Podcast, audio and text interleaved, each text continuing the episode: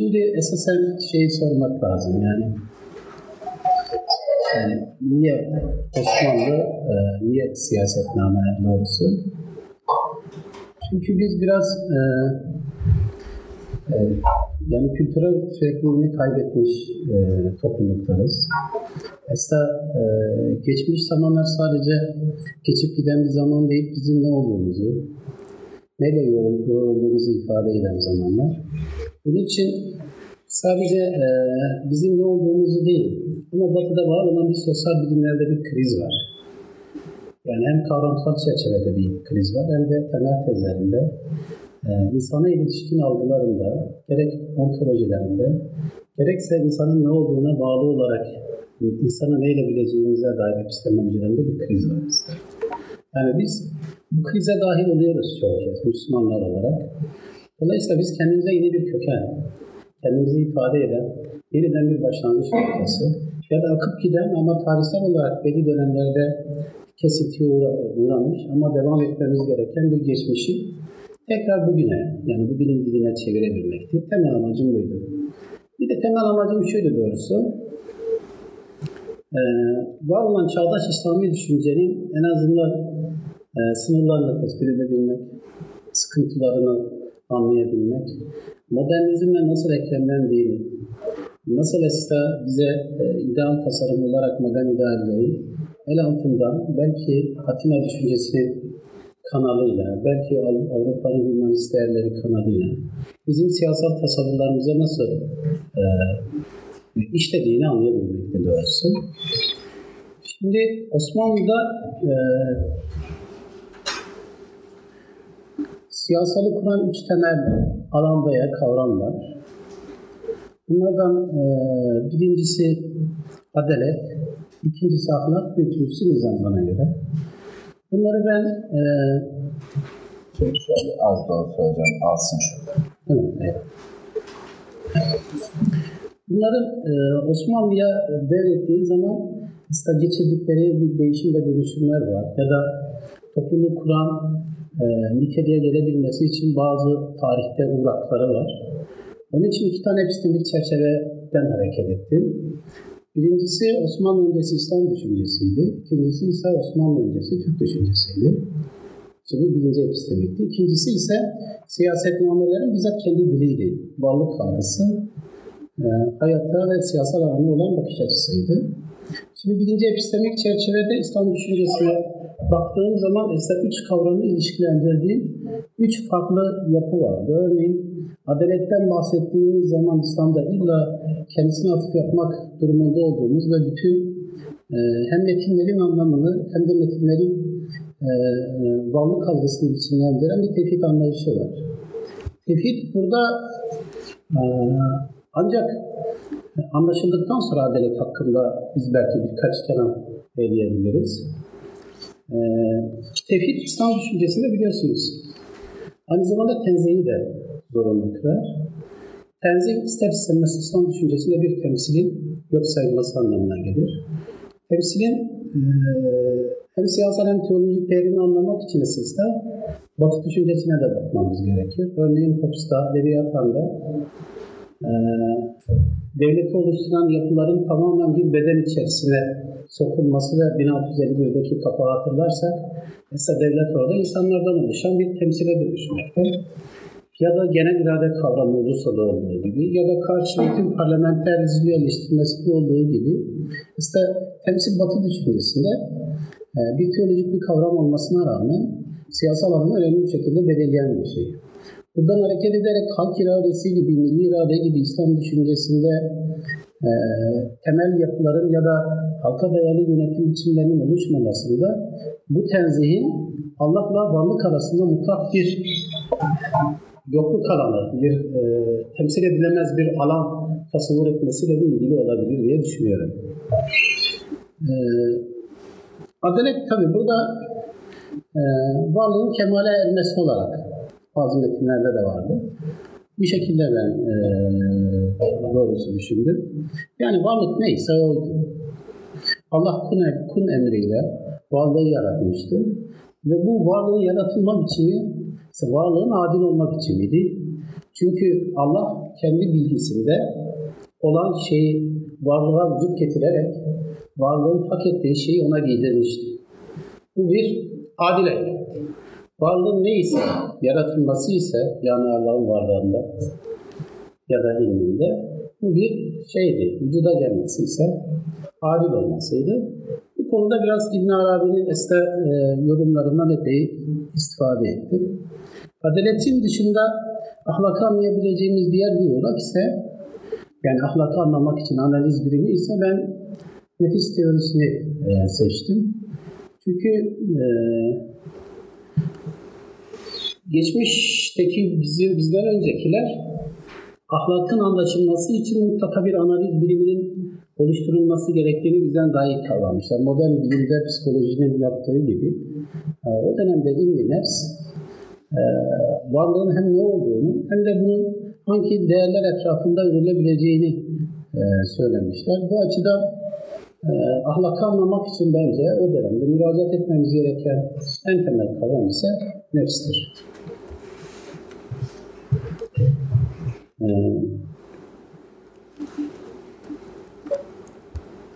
Burada nefisle e, hürriyet ilişkisini de izah edebiliriz. Doğrusu daha sonra ben siyasal alanda ötekinin nasıl inşa edildiğiyle ilgili bu nefse tekrar Osmanlı'da döneceğim. Mesela e, bir meyvenin olgunlaşıp e, düşmesine hürriyet diyorlar. Araplar en azından yani ana metinler öyle söylüyordu. E, burada hürriyet nefsin bir şekilde olgunlaşması ya da ölümün e, insan muhakemesini olgun hale getirmesidir. Çünkü olgunluğu da insanın ölümle ulaşması şeklinde e, tarif ediyorlar. Bizim burada bir anlamamız gereken bir nefs teorisi var. Nefs teorisini anladıktan sonra kanaatimce bir ahlak teorisi inşa edebiliriz. Bu açıdan nefsi analiz etme gereğini e, hissettim. E, devleti de anlamak için en tabi, en tabi kavram olarak gördüğüm mesela nizam. Yani devlet nedir diye sorduğumuz zaman mesela nizamın ne olduğunu öğrenmemiz gerektiğini düşünüyorum. Çünkü e, hitabın kendisinde benim e, anladığım kadarıyla Allah'ın hitabının kendisinde özellikle ahkam ayetlerinde ya da Peygamberin Medine vesikasında e, hitap devlete veya siyasal bir aygıta seslenmiyor. Direkt bir ümmete bir sesleniş var. Evet. E, burada e, siyasal alanı inşa edebilmek için karizmatik olarak düşündüğüm ümmeti ve bunun varlıkla ilişkisini değerlendirmek gerektiğini e, düşündüm. Ve burada e, devlet dediğimiz e, ya da e, dediğimiz şeyi ancak e, nizam diye bir kavram içerisinde ifade edebileceğimizi e, e, değerlendirdim. Yani esasen adaleti İslam düşüncesinde tevhidle, ahlakı nefsle, e, nizamı ise e, adalet çerçevesi içerisinde değerlendirmenin uygun olduğunu bir yöntemsel olarak karar verdim. E, biraz devletten daha detaylı bahsedeyim en azından. Şimdi e, devlet bir güç ilişkisi. Yani her ne kadar meşru şiddet kullanma tekil adı altında ifade edilse bile modern dönemde bizde mesela devlet genellikle güç, gücün yoğunlaştığı yer olarak kudret anlamında kullanılır. Zaten devlet bir tabiri de bir sıfat olarak kullanıldığı zaman güçlü anlamına e, gelir. Biz e, devletten daha ziyade kendi düşüncemizde temettünden yani e, toplumsallaşmadan e, bahsetmişiz ve bu toplumsallaşma tabirini e, daha sonra sözleşmeci gelenekte olduğu gibi siyasal bir çağrıma konu etmemişiz. Temettüm kavramından yani yerleşme, toplumsallaşma kavramından bahsettiğimiz zaman ister ne Hobbes, ne Rousseau, ne Locke gibi herhangi bir sözleşmeye konu olan bir yargıya varmamışız. Burada insanın bir arada e, tutan, yardımlaşması zorunlu olan bir varlık olarak değerlendirmişiz. Yani temettümden bahsettiğimiz zaman biz burada ben öyle anlamak gerektiğini düşünüyorum. E, toplumsallaşan bir insanda yardımlaşmak üzere bir araya gelen insan yapılarından bahsedelim. Bu anlamda esasında topluluk kavramı bizde Batı'da olduğu gibi sürekli siyasal bir fazlalığı ifade eden, içinde bir siyasal vücut bulan bir e, kavrama sahip değil. E, zaten e, siyasal eylemin de Avrupa'da olduğu gibi, Nizam'dan bahsediyorum hani, bir kurucu bir eylemliği yok burada. Yani e, nizam bize bir burada devletten daha ziyade onu da içine alan ama bütün bir varlığı nasıl düşündüğümüzle ilgili bir perspektif sunar. Bu perspektif içinde karıncanın, bütün dünyanın toprakları bir karıncanın ayağını incitmeye değmez diye bir sözü duyabiliriz. Bu sözü biz ancak bu perspektif içinde anlayabiliriz. Ee, devlet e, şeydir ister. Bu anlamda bir harici bir varlıktır. Yani ümmete eklenmiş bir fazlalıktır. Ümmetten elde edilen bir fazlalıktır. Ümmetin belki işlerini çözmek için başvurulan bir aygıttır. Ama aynı zamanda devlet, hitabın belki devlete e, seslenmemesinden dolayı sürekli bir eşitsiz bir yapıyı oluşturur. Kendi içerisinde, kendi güç doğası içerisinde bir hiyerarşi vardır. Yani Allah'ın hitabı ise ahkam ayetlerini bence bu hiyerarşik yapıyı, özünde ve doğasında hiyerarşik bir yapıyı taşıyan, antropolojide bölünme diye ifade edilen e, bu yapıyı bundan dolayı muhatap almamıştır. O halde e, devlet güç ve kılıçla temsil ediliyor. Bunun karşısında nizam kendi doğası itibariyle bunun karşısında tabii söylemek gerekirse yasayı yani yasanın ne olduğunu söyler. Ee, bizde e, şeyde de Kınalızade'de de, de ifade edilen cihan bir bağdır, duvarı devlet der. Devlet bir şeydir yani. Bir dış cephedir. Bir e, koruyucudur. Gazali'de de olduğu gibi din esastır der. Devlet ise koruyucudur.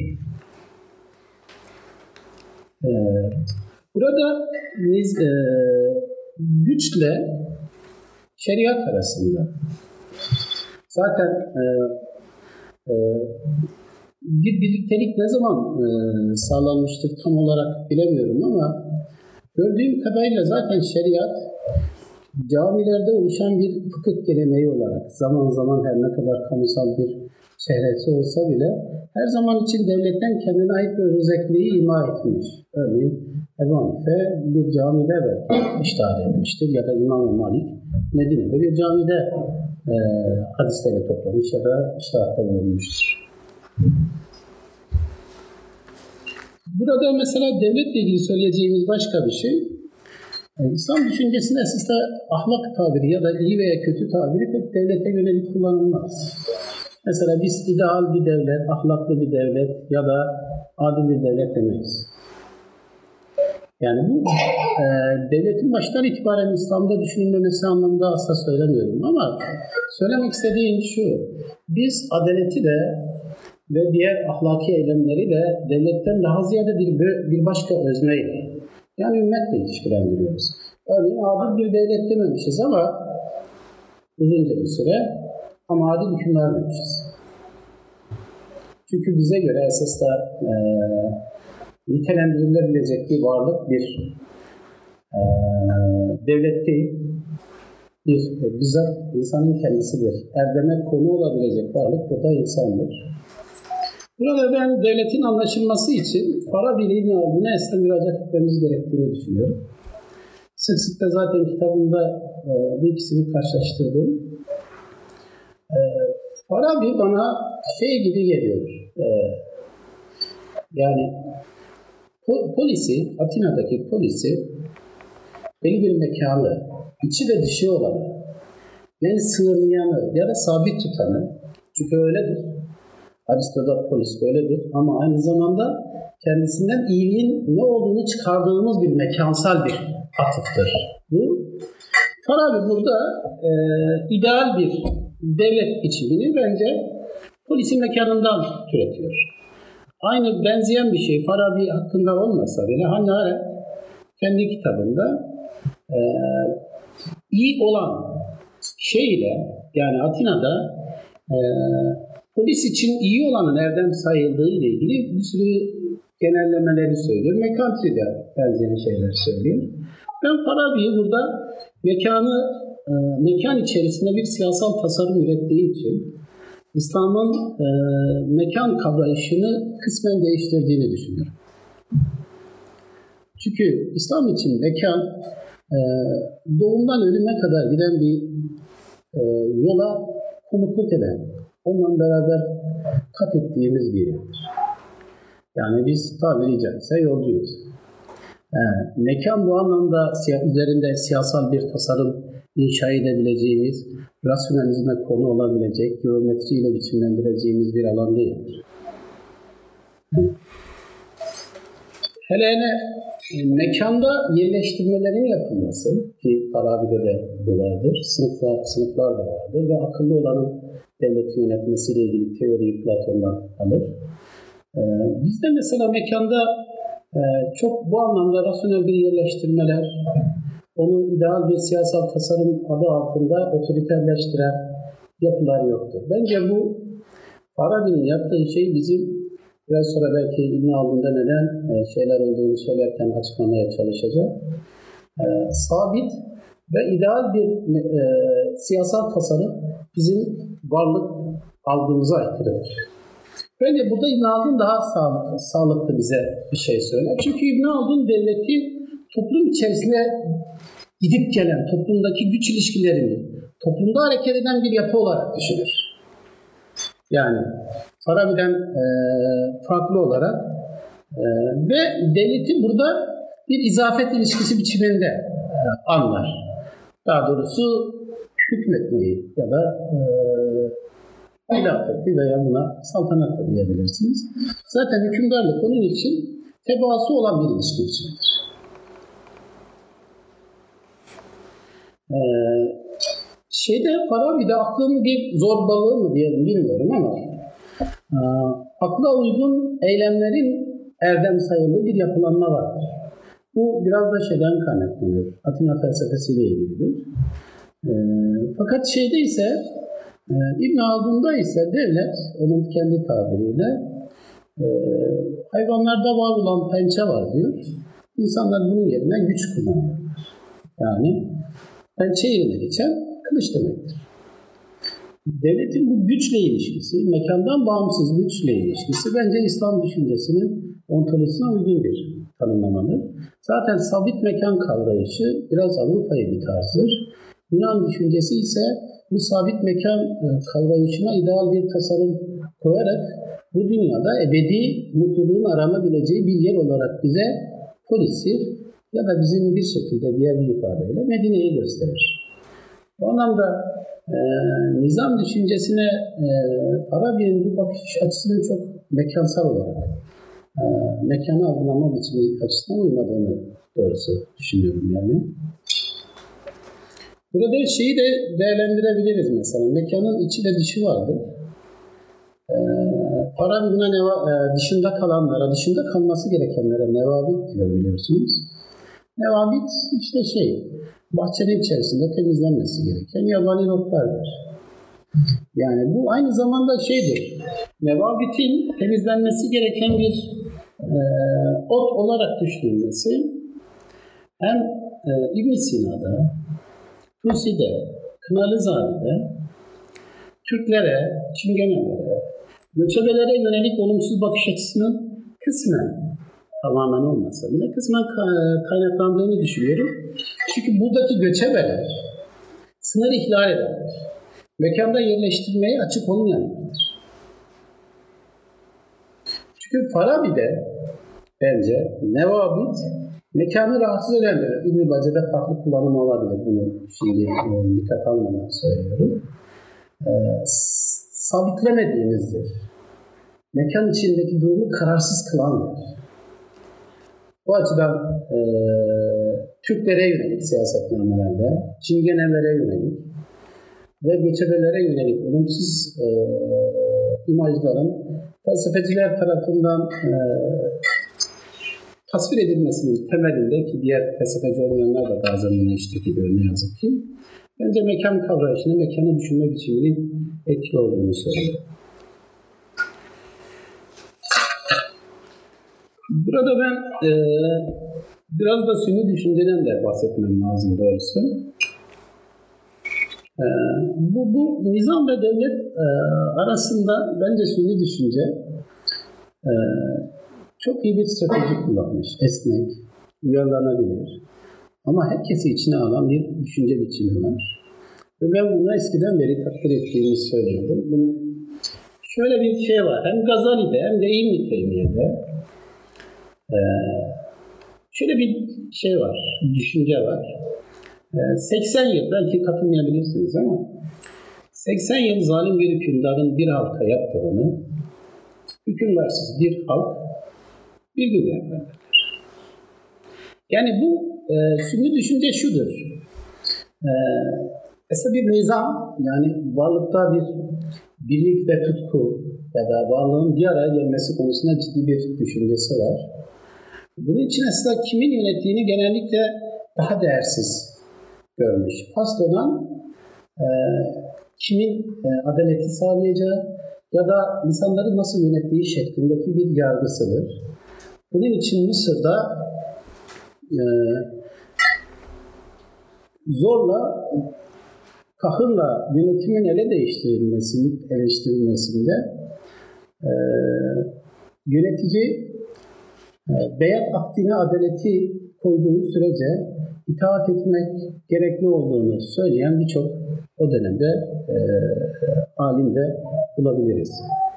Burada sünni düşüncesi de şey, bir cemaatin İslam adaletle ilgili olarak düşünüyorum. Cemaat, cem, ümmet kavramları. İşte birliğin bir şekilde yeryüzünde tecessüm etmiş biçimlerinden birisidir.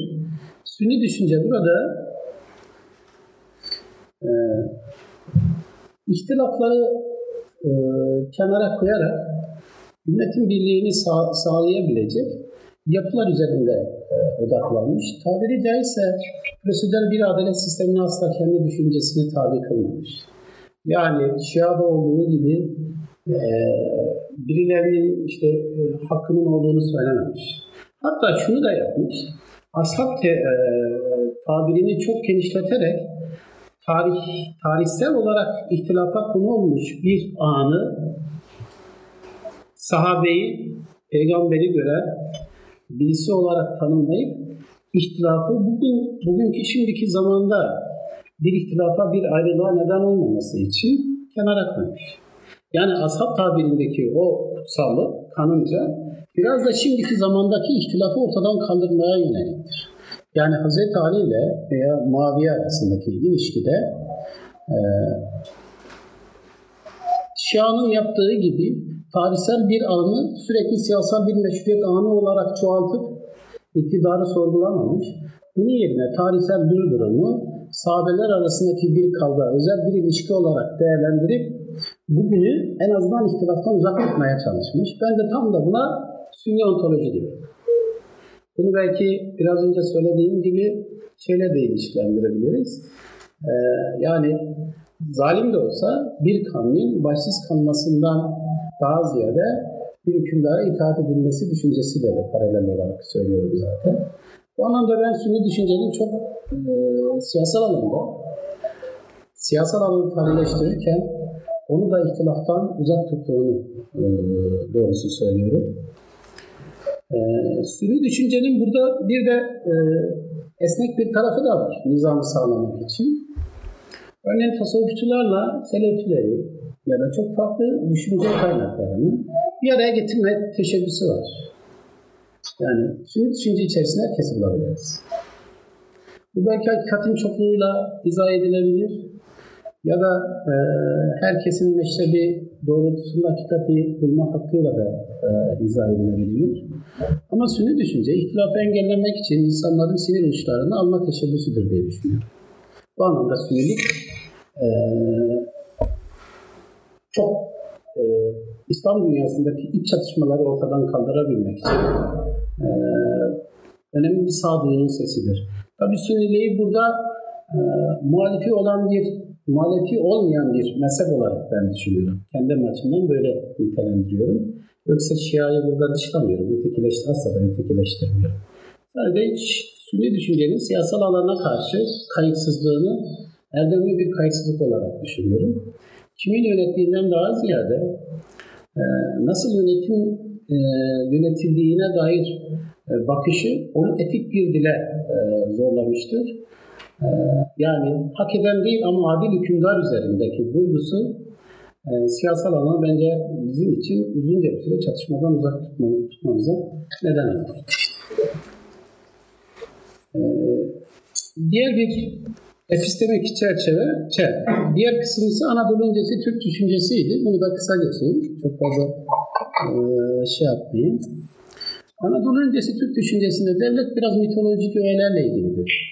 Önce Tanrı Türk'ü yaratır, sonra devleti yaratır. Aslında böyle mitolojik içerikli devlet tasavvuru yeryüzünde çok az bulunur. Yani İslam düşüncesindeki farkı devlet bizzat yaratılışın, yaratılmanın e, içerisindedir. Mitolojik bir öğe olarak sürekli e, durar. Burada önemli kavramları var. Bir töre var. E, töre adalet anlamındadır.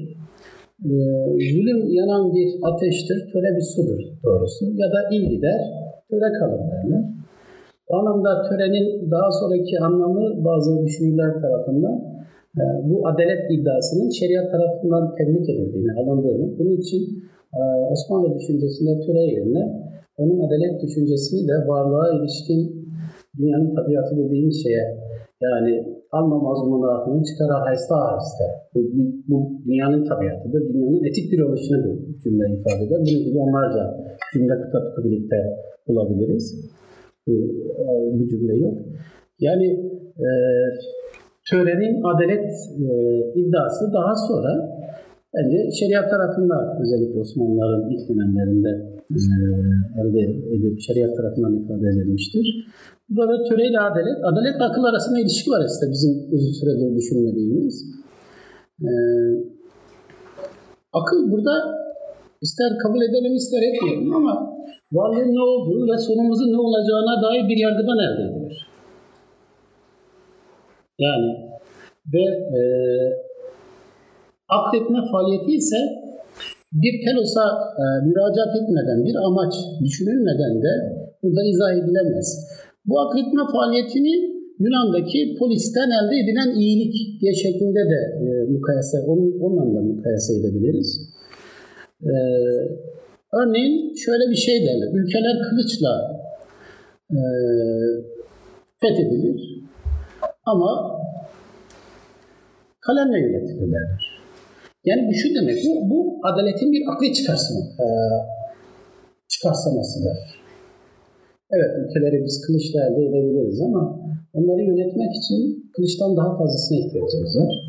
Bu da kalemdir.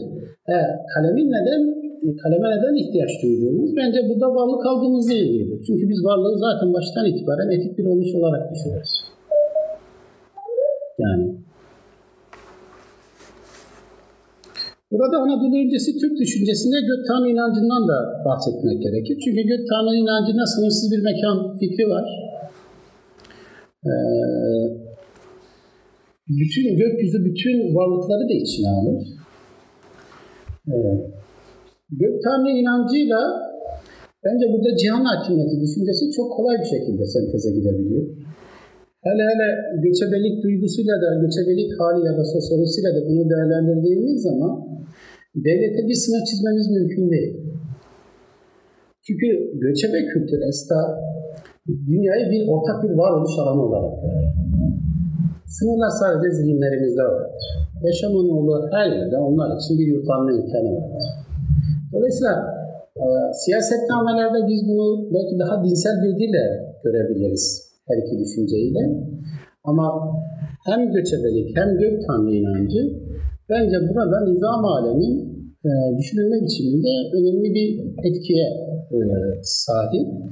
Bunu meşrulaştıran iki unsur olduğunu düşünüyorum nizam alemin. E, biri rüya, diğeri ise e, kızıl elma düşüncesidir. Dikkat edin, genellikle siyasetnamelerde ya da e, eski kitaplarda bir hükümdarlığın nasıl işleyeceği ya da hükümdarlığın sınırlarını e, çizen şeylerden birisi rüyadır. Örneğin ilginçtir, rüyayı görenden daha ziyade genellikle rüyayı yorumlayan ilim.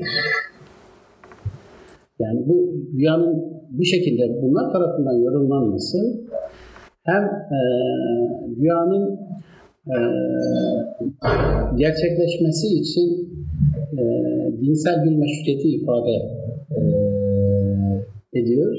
Aynı zamanda bu rüyaya bir muştu, bir gaye e, yapılması gereken bir şey, e, sorumluluk yüklüyor. Buraya kadar şeyi anlattım doğrusu. Moğollara kadar, e, 1250'lere kadar anlattım kısmı. Moğollardan sonra bence siyaset değişiyor. Yani bu anlattığım şeylerin bir kısmı değişiyor. Ee, Moğollara, Moğollardan sonra siyasette iki tane belirleyici yaklaşım olduğunu düşünüyorum doğrusu. Bir, e, İbn-i Mukaffa ve Cahız'ın temsil ettiği bir yaklaşım var. İbn-i Mukaffa, mesela toplumu e, bölerek hükümdarlık alanını oluşturmak istiyor. Hükümdarlığı daha özel bir alanda inşa etmeye çalışıyor. Cahız da öyle. Öyle ki kendi kitabında Cahız hükümdarın e, kendi kokusunu bile halkla paylaşmaması gerektiğinden bahsediyor. Yani ilk kez her ikisi düşünür de Moğollardan önce yaşamış olmasına, çok önce yaşamış olmalarına rağmen e, Moğolların etkisiyle beraber hükümranlık alanı daha istisnai, daha özel bir alan oluşmaya başlıyor ve Memlükler örneğinde olduğu gibi yasa, siyaset tamamen bu özel alandan bağımsızlaşıp daha seküler bir alan içerisinde faaliyet görmeye başlıyor. Buna karşı çıkan bence İbn Teymiye'ydi. İbn Teymiye e, siyasetin veya devletin bu bölen özelliğine karşı olarak devleti alemi ortak etmek istedi. Yani toplumsal tabaka e, İbn-i Mukaffa'da veya Cahız'da olduğu gibi yönetilen ve yöneten ayrımı değildi. Toplumsal tabadaki ayrımı bilgi temelinde yerleştirdi. Alim ve ümmet ayrımı üzerine oturttu.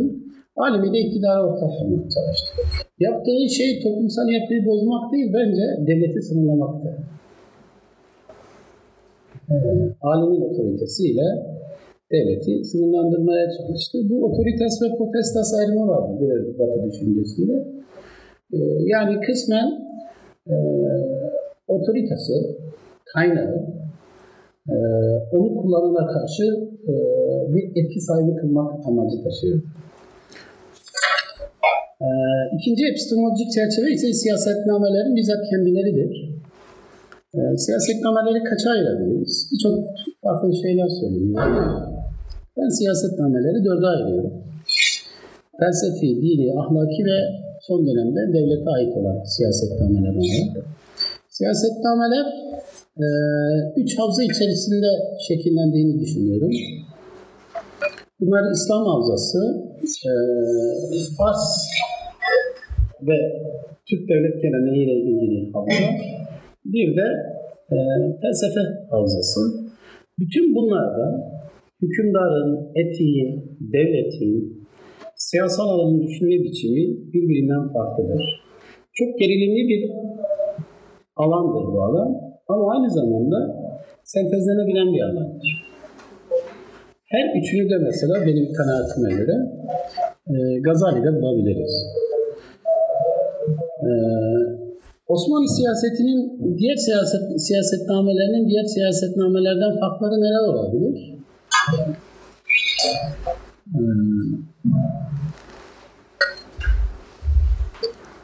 Bir Moğollardan sonra esasda karizmatik ümmet düşüncesi yerine karizmatik hanedan düşüncesi bence yerleşti.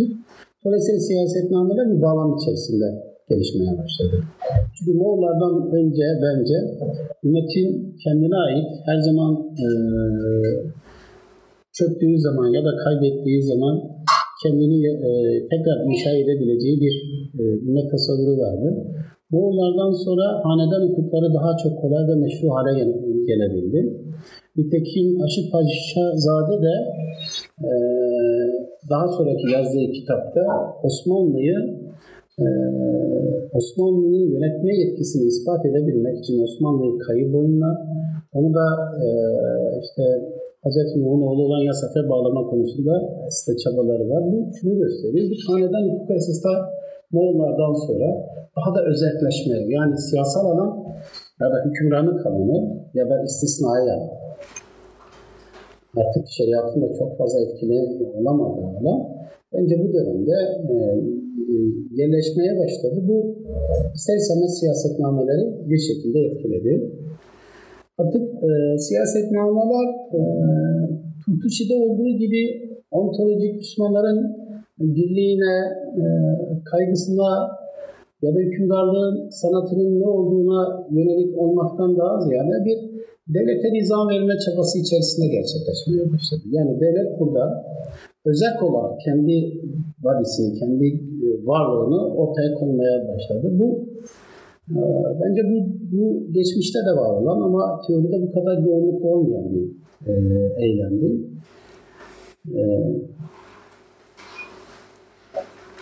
Osmanlı siyasetnamelerinde bir diğer bir unsur da şeydir, gaza devlet geleneği oldukça baskındır. Bu da hepimizin bildiği gibi Osmanlı Devleti'nin uç beyiyle, tarihsel bir e, durumuyla, coğrafi olarak e, işgal ettiği yerle ilgilidir. Osmanlı siyasetnamelerinde işte bir kökensel zaman, birliği sağlayan bir an ya da birliğe göndermede bulunabileceğimiz bir olay zamanı üretilmiştir. Bu birliği sağlayan şey aklı bir form içerisinde hukuki olarak kanuni kadim olarak ifade edilir. Ya da geçmiş sultanlar, Salatin-i Mazi olarak ifade edilir. Yani bugün mesela asr saadet dediğimiz şey, asr saadete dönelim diye bir e, söylenen söz ya da bir modern bir düşünce, tam bilemiyorum artık, kanaatiniz nedir? E, Osmanlı'da esasında bir kanuni kadimle ifade edilir. Kanun kadim başarıyı sağlayan an. Nitekim Kanun kadimin e, yazılmasını Gelibolu Mustafa Ali Fatih ile ilişkilendirir. Fatih kanunname yazmıştır. Artık bundan sonra bu kanunname değişirse devlet düzelmez demiştir. Yani burada bizzat artık tarihsel bir köken var. Başarıyı sağlayan bir olay.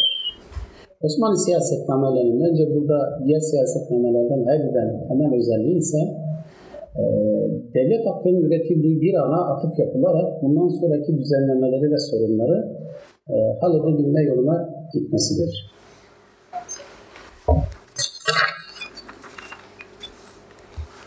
Burada Osmanlı e, siyasetnamelerden bahsederken bence biraz şeyden, hikayeden bahsetmemiz de gerekir. Yani ee, şiir bizde bilmiyorum ne düşünüyorsunuz ama biz şiir e, yazmışız, felsefe yapmamışız. Yani onlar felsefe yapmış ya da biz şiir yazmışız.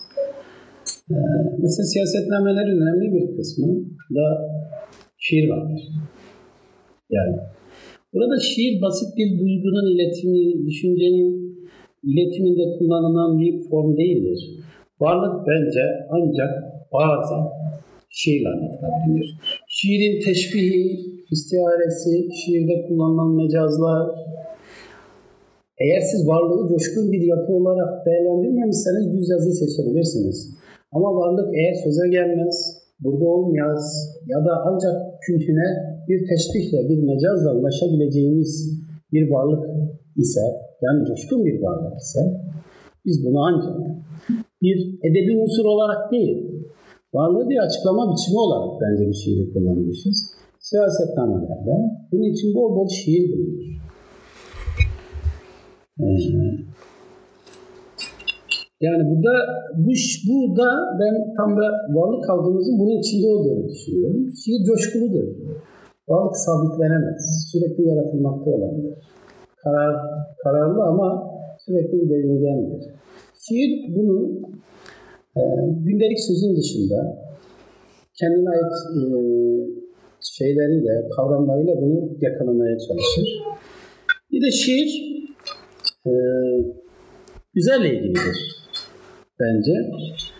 E, çok iddialı olmasın ama benim kanaatim şu, e, toplumu kuran eylem bu anlamda etik bir eylem değil, estetik bir eylemdir.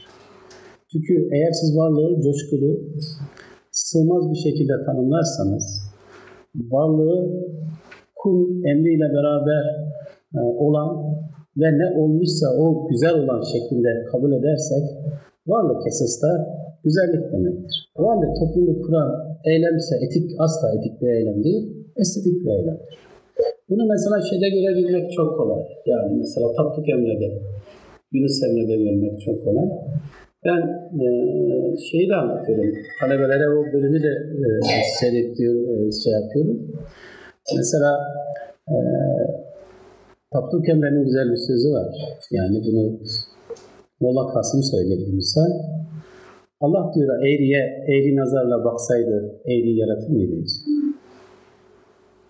Ya da Tapduk Emre'nin e, her gece düz odun getirmesi için namaza geç kalan e, Yunus'a kızması, e, daha sonra Yunus'un bu kızmadan dolayı dergahı terk etmesi, sonra Tapduk Emre'nin kime azar ona nazar demesi. Daha sonra Yunus'un bir aradan yıllar geçtikten sonra e, durumu anlaması. Yani Tapduk Emre'nin düz odun getirmesinden dolayı kendisine kızmanın e, gerekçesini fark edip yıllar sonra dergaha gelmeden önce bir eşek bulup dağa gitmesi, dağdan odun getirmesi. Getirdiği zaman Tapduk Emre artık şeydir, kördür. Ee, şeyi yoklar. Derler Yunus gelmiş, gider. Yunus'un eşeğinin e, semerinde bulunan odunları elleriyle yoklar yani. Bakar ki şeydir yani e, artık dergaha el odunlar da gelmiş. Yunus'a der ki eğriyle doğruyu, eğriyle düzü bıraktın mıdır? Bu anlamda ben kul emriyle ne olmuşsak güzel olmuşuz. Adil olmuşuz zaten. Hak ettiğimiz şeyi bulmuşuz.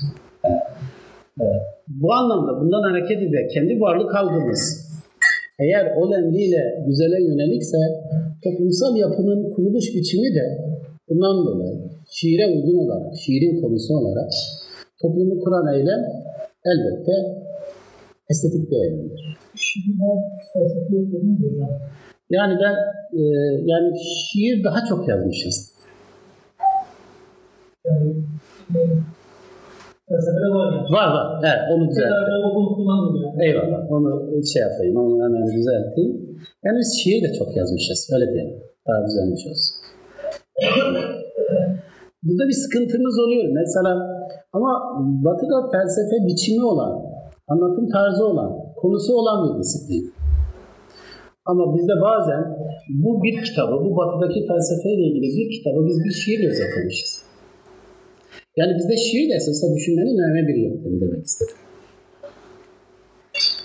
Yani edebi olsun diye yazmamışız. Yani modern siyaset düşüncesinin temeli olabiliyor. Çok atık yapılabiliyor ama bizde siyaset ne yapıyor? Şu an yani ünlü bir şey, bir sistem oluşturabilecek bir zemin yok gibi. Yani o acaba felsefe yapıyor mu ondan dolayı mıdır diye. Yok. Bizde İbn Zafer var. Pareto'nun deyişiyle ondan daha iyi. Ben de İbn Zafer'e doğrusu tefaten baktım. Yani siyaseti benzeyen bir şekilde çok da etik dışı olarak olmasa bile benzeyen bir şekilde tanımlayan var. Biraz modern, şimdi Avrupa kendi geleneği içerisinde sürekliliği düşünüyor. Kim bugün kendisini var eden bir etken olmuşsa onu değerlendiriyor elbette. Machiavelli'yi seçecektir orada. Yani İbn Zafer'in orada bir şey söylemesi onun geleneğini etkilemediği sürece. Yani buna Batı Avrupa merkezi demiyorum. Yani doğrusu kendi geleneğini, bugünkü düşünme biçimini etkilemediği sürece elbette ki bunu değerli görmeyecektir. Burada bir de hikayeden bahsetmek istiyorum. Siyasetnamelerde bol bol hikayeler var. Yani e, hikayeler e, bir e, yani bir, bir devresel bir zamanı, bir daireyi, içinde bizim ne olacağımızla ilgili bir imkanı, e, bizim hangi e, role sahip olmamız gerektiğini ve hangi hikayenin devamı olduğumuzla ilgili bize bir iz bırakır. Burada mesela şeyi anmak lazım. Hegel'in yanlış söylemeyeyim e, Almanya programı üzerine Hegel'in yazdığı, üç kişiyle yazdığı, şu anda ismini hatırlamıyorum. İki buçuk sayfalık bir şey var, makale var. Orada mitolojinin rasyonelleştirilmesinden bahsediyor Alman halkının e, şey olabilmesi için. İşte hikayeler bize zaten şey oluyor. Bizde hikayeler sadece bir öğüt almak için değildir. Hangi hayata dahil olmamız gerektiği konusunda bize bir bilinç yükler. O halde etik anlatımın en yetkin formunu burada hikayeler taşır.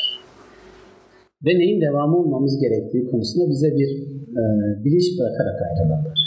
Bu anlamda siyasetnamelerin esna bir hikayesi, bir dili de vardır.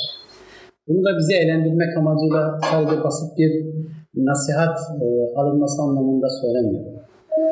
Hikayelerde de bizim devresel zaman adlı şeyimiz vardır.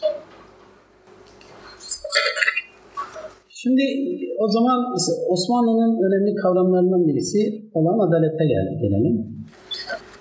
Ben adaleti özellikle birliği olan tutku tikenin tümere yönelik hareketi olarak düşündüm. Doğrusu. Ee, bu ne, neyde bulunan bir ayrılık acısı da olabilir. Bütünlüğe yönelik bir e, tekrar kendi yaratıldığı öze yönelik bir e, kavuşma e, tutkusu da olabilir. E, adaleti üç alanda e, farklı biçimlerde görebileceğimizi düşünüyorum. Bir ferde ait bir e, alanda adaleti görebiliriz.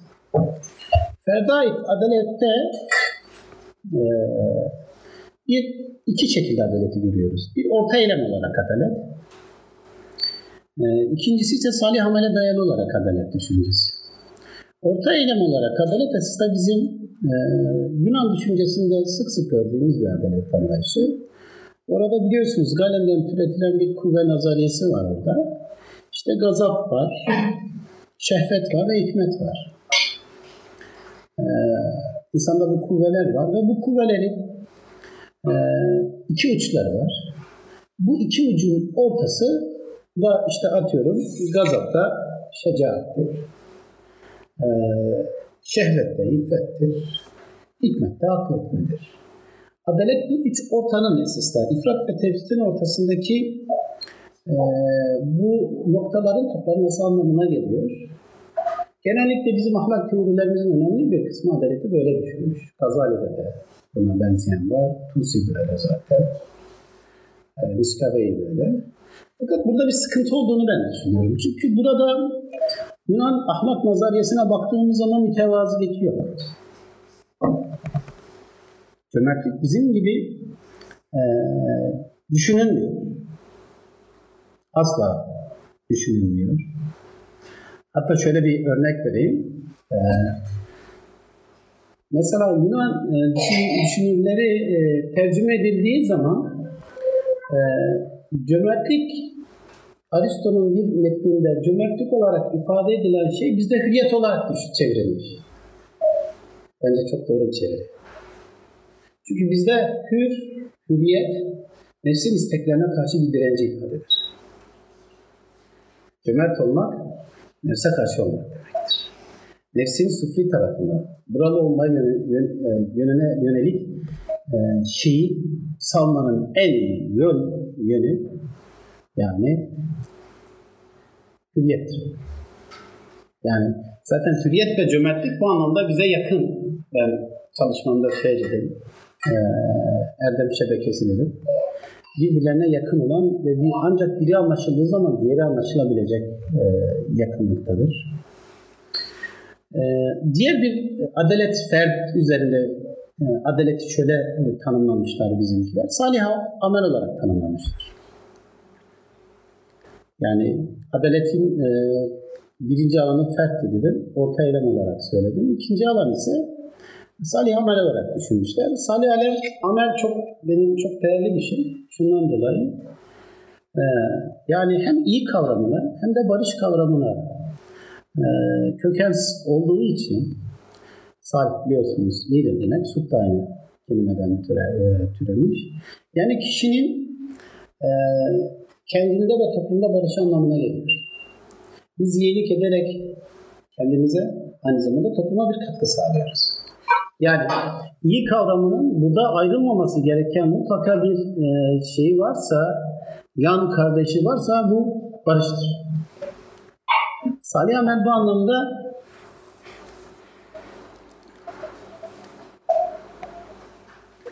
kamusal iyi ile ferdi iyilik arasında e, ayrım yapmanın çok da olanaklı olmadığını bize ifade eder.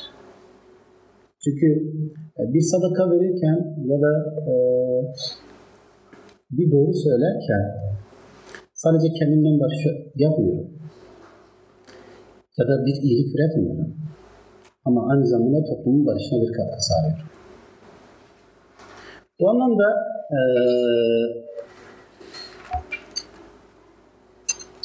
salih amel pozitif bir katkı ifade eden bir adalet anlayışına e, kaynaklık ediyor. Şimdi adaletin bir fertle ilgili tanımlaması vardı. Bunu geçtik. E, bir de devletle ilgili alanı var adaletin. E, devlet de, de Osmanlı'da bana göre devletin doğasında da farklı dönemlerde farklı e, farklı e, dualara sahip olmuş. E, ilk dönemde biraz gaza ruhu çok önemlidir gerçekten. 1453'ten sonra Fatih e, İstanbul'u fethettikten sonra ise gaza ruhu yani göçebe kültürü, eşitlikçi yapı yerine e, kanun, hükümdar ve düzeni kavramı daha da baskın hale gelmiş. Daha sonra 1650 yıllardan sonra ise e, Osmanlı Devleti'nin bürokratik yapısının yerleşmesi, devletin oturması gibi etkenler içerisinde artık e, nizam ve devlet düzeni kavramları daha yerleşik hale gelmiş. Yani burada üç tane ayrı bir devlet doğası var. Her bir devlet doğasında esasda bir erdem kataloğu da birbirinden farklıdır. Çünkü devlet ilk kurulurken esasda kılıca ihtiyaç duyulur. Burada asıl olan cesaret erdemidir. Ama devlet oturmaya başlayınca Naima da, Nişancızade de böyle söyler. Devlet oturmaya başlayınca erdem kataloğu değişir.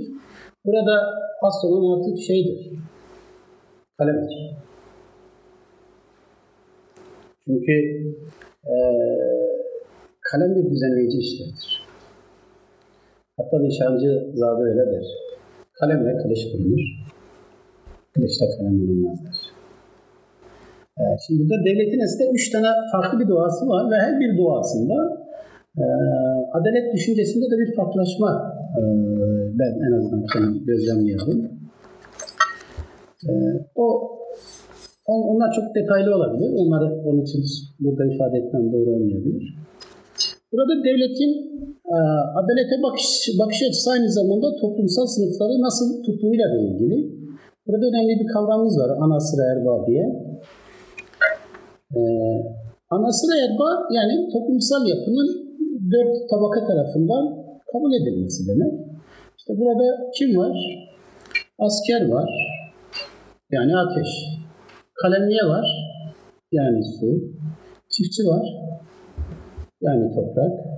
E, ticaret ve zanaatkarlar var. Onlar da havayı oluşturuyor. Devlet burada e, toplumsal yapıya bakarken esas da bir istikrarın peşinde. Elbette devletin varlığını tebaayla egemenlik ilişkisini sürdüren bir e, yapının da peşinde. Burada bu yapının adı Adalet Dairesi'dir. Yani Adalet Dairesi'ni e, çoğunuz duymuşsunuzdur. İsterseniz okuyayım kısaca.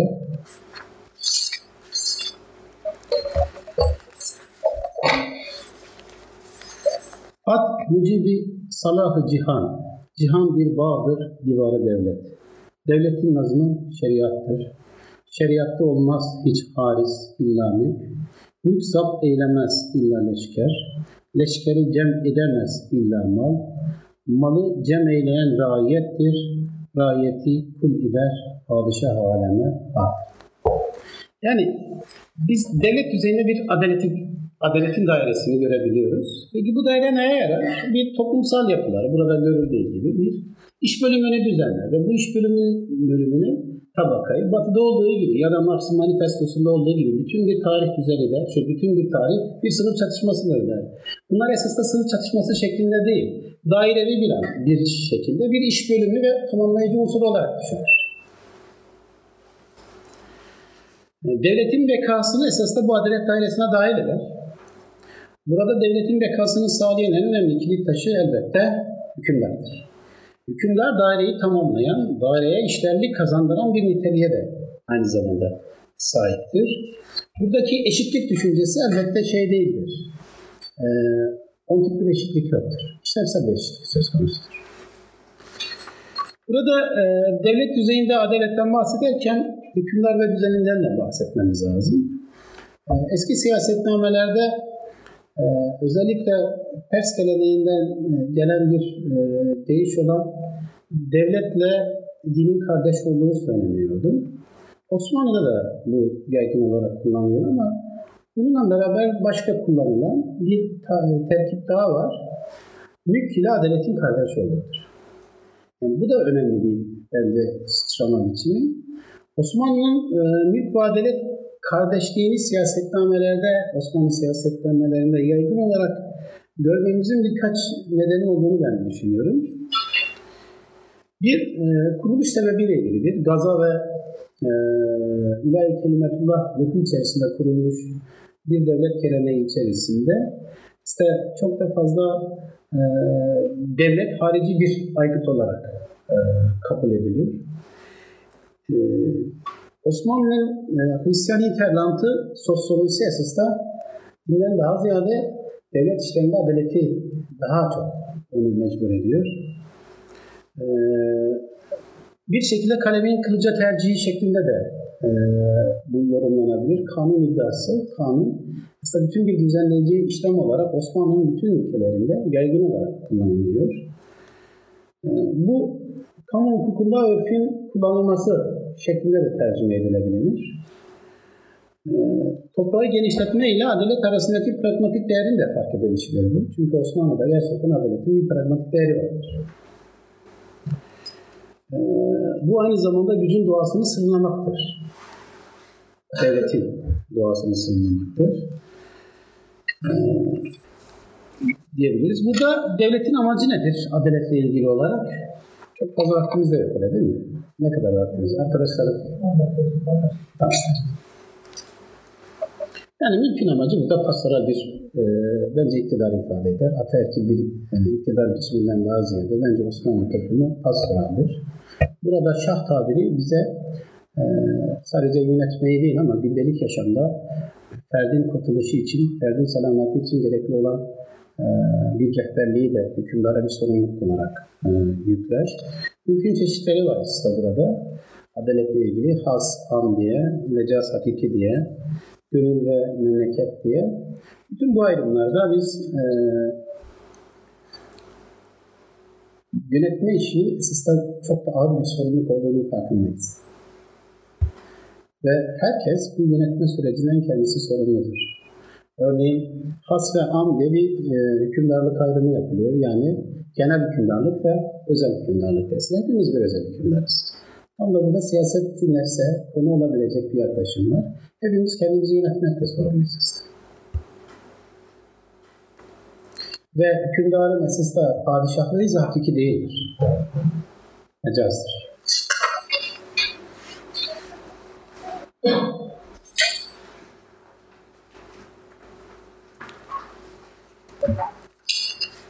Burada adalet ve pragmatizm arasındaki bir e, şeyi de biraz irdeleyelim. Osmanlı'da elbette devlet düzeyinde adaletin pragmatik bir değeri var. Özellikle Lütfü Paşa'nın e, evet Asafnaması'nda e, Süleyman e, hükümdar Sultan Süleyman'la e, bir konuşması gerçekten bunu ifade eder. Çünkü e, Lütfü Paşa döneminde çok fazla hazine dolmamıştır ama kendisi gittikten sonra onun yerine geçen vezir bütün hazineleri, yedi kul hazinelerini e, doldurmuştur. Süleyman e, buna nedenini söyler Sultan Süleyman. O da der ki efendim der, e, sütün olabilmesi için koyunların olması lazım. Benden sonraki gelen arkadaşlar ahalide diyor öküz bırakmadı artık. Hepsini topladı der. Korkanım diyor bundan sonra diyor devlet diyor toplayacak mal bulamaz. Ve nitekim de öyle olur. Burada neyi kastediyoruz? Aslında adalet kendi başına bizatihi değerli değildir belki. Ama devletin bekasına eklemlenen bir şeydir. Onu sürdüren bir şeydir. Vergide adalet ahali açısından değil, devletin varlığı açısından düşünülür. Bu adaletin pragmatik değeridir. Bu adalet her zaman böyle düşünülmüştür. Çok kez. Evet, 1500-1600 yıllarda değişimler var, onları söylemeyeyim. Bir de burada adaletle ilgili e, devlet bahsinde söyleyeceğimiz divanın varlığıdır. Bence divan çok önemli bir e, sembolizme konudur. Çünkü eskiden beri divanlar var. Örneğin Pers geleneğinde de var. Hükümdar öne çıkar. E, din adamının önünde durar. Önce de beni yargıla der. Çünkü bu dünyada hükümdardan daha fazla günahkar olabilecek kimse yoktur der. Sonra yargıç onu yargılar, temizler, iradesini meşru kabul edilebilir bir hale getirir. Doğrusu bu bir tam bir törenseldir. Daha sonra hükümdar oturur ve yargılamaya başlar. Çünkü artık e, temizlenmiş meşru bir irade vardır ortada. Osmanlılarda da aslında divan hem bir sembolik değeriyle çünkü e, hem de adaletin önemli bir pratik e, yeri olması açısından da çok değerli bir kurumdur. E, çünkü taht burada yeniden adaleti dağıtan bir sembol içerisinde kendini toplumsal kabul sunar. Bence bu çok değerli bir şeydir. E, ulaşılabilirlik ve alaniyet burada e, hükümdarı daha meşru bir hale getirilebilir. Çünkü divana herkes, önemli bir e, kesim, mağdur olan birçok insan divana e, yazı yazabilir. Mahkemesinin divanda e, görülmesini isteyebilir. E, ve bir hükümdarın en görkemli hali aslında yargılama boyutudur. Yani salamdır. Ve verdiği hüküm onu daha görkemli hale getirir. E, bir de Koçu Bey ve diğer siyasetnamelerde olduğu gibi divan hükümdara esasında ahalinin ne olduğunu, olayları nasıl e, işlediğini gösterir. Çünkü suç biliyorsunuz belki de toplumun çöplüğü müdür bilmiyorum. Adliye, de, adliye için öyle derler. Toplumun çöplüğüdür derler. Ee, toplumda ne olup bittiğini adliyede çalışanlar daha iyi bilir. Toplumun düştüğü durumu biz belki oradan daha iyi görebiliriz yani. Çünkü bizim bulunduğumuz yerlerde hep normal şey vardır ama sistemi tehdit eden ya da e, Victor Hugo'nun o dönemdeki sözü yenildiği e, 1750'lerde söylüyor. E, suç diyor, alt, aşağıdan yukarıya doğru gelen bir darbe girişimidir. Yani divan ise bu, bu bunu engellemeye çalışır. Hükümdar burada mazlum olan herkese hükümdardır. Bu anlamda divan Osmanlı geleneğinde adalet pratiği içinde önemli bir kurumdur. Aleme ait adaleti, e, adaletten bahsedelim. Adaletin üçüncü alanı. Birinci alanı ferdi, ikinci alanı devletti, üçüncü alan adalet, e, şey, alemdi. Güzel bir söz var. Sık sık onu söyle, söylüyorum ama kuş yuvasını yıkmak ile hükümdarın tahtını yıkmak aynıdır derler. Burada kuşu mu değerli kılıyoruz yoksa hükümdarın tahtını mı değersiz kılıyoruz bilmiyorum. Ee, fakat bu, bu kavrayışta şöyle bir şey var. Yani şunların sorularının belki cevaplarını bulabiliriz yani. Yani şey nedir? Varlığa ait olma nedir? Varlığın ait olduğu yere bırakma anlamı nedir? İlk hal nedir? Cem, cemaat, vahdet, nizam gibi kavramlar neden adalete bizim açımızdan atıfta bulunmadan tanımlanamaz? Ee, gibi şeyler aslında burada bence bu bu bu örneğin tamamında var. Ee, kuşla hükümdarın tahtını eşitlemek benim açımdan hepimizin o emriyle vücuda gelmesi, işlevlerimiz ne olursa olsun, esas nizam dediğimiz varlığı tamamlayıcı özelliğimizden kaynaklanıyor. Bu anlamda hepimiz ontolojik anlamda bir eşitiz. Yani varlık bence bu hal üzerinedir. Bu hal varlığın kemal halidir. Peki kemal hali bozan eylem ise suçtur. Cezalandırma pratiği veya onu kendi bireysel düz, e, düzlemimizde tövbe e, bu bozulan düzeni iade eden en adil eylemdir. Çünkü suçla bozulmuş olan bir dünya var, bir nizam var. Tevbe ya da adil eylem, suçlunun cezalandırılması bu nizamın tekrar ilk haline dönüşür.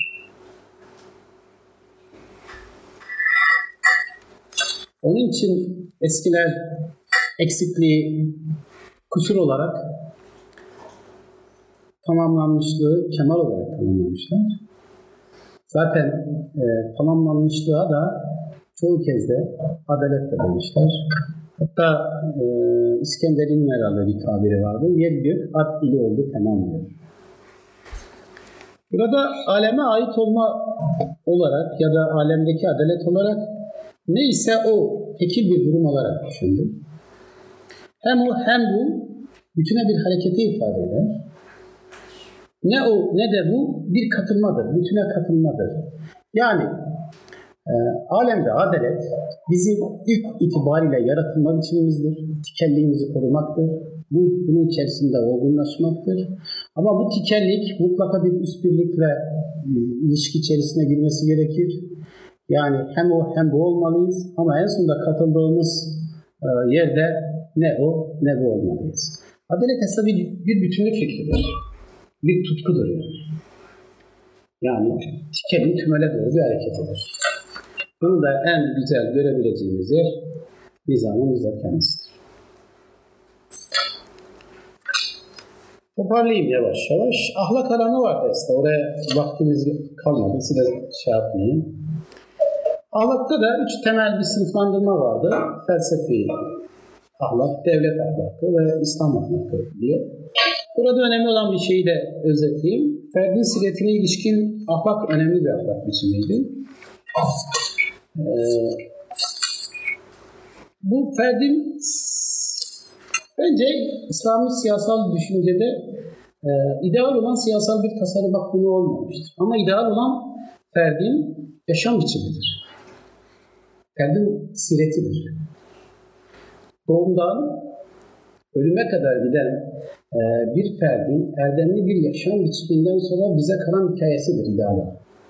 Yusuf'u da güzel hikaye kalan budur.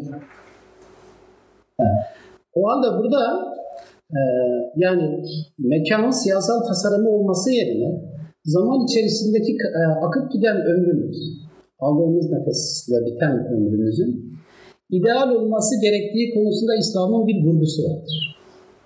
Kanımca e, Medine'nin karşısına koyabileceğimiz sirettir. Siret ideal bir yaşam biçimidir. Ama asla bir siyasal tasarımın konusu değildir. Burada da devlet ahlakı var. Çok fazla şey söylemeyeyim. Düşman ve ötekiyi biraz anlatayım ahlak bölümünde. Ee,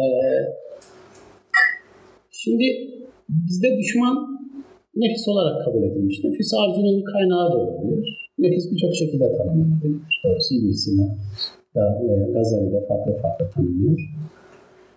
Ama biz e, nefsi eğer bir düşman olarak düşündüğümüz için asla şunu söylememişiz.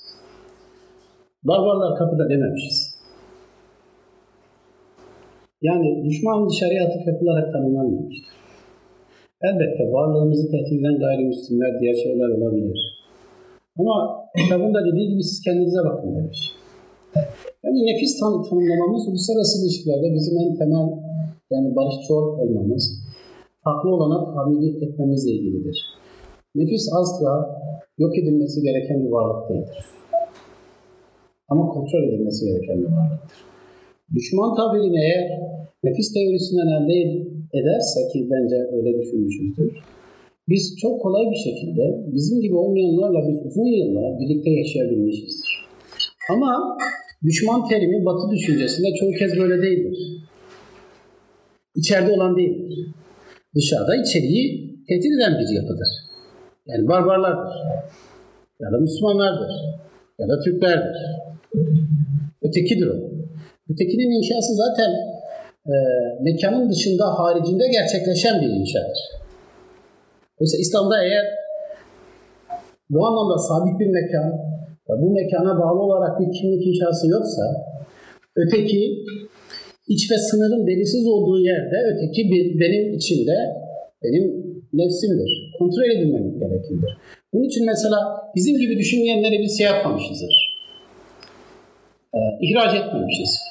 Filozoflara, nevabitleri ihraç etmelerini ayrı olarak söylüyorum. Biz bizim gibi düşünmeyenleri e, milleti hakimi olarak belki yönetmişizdir. Çünkü ima etmemişizdir. Evet, yani eğer nizamla ilgili bölüm vardı ama arkadaşlara da bu kadar yeter. Teşekkür ediyoruz. Eyvallah.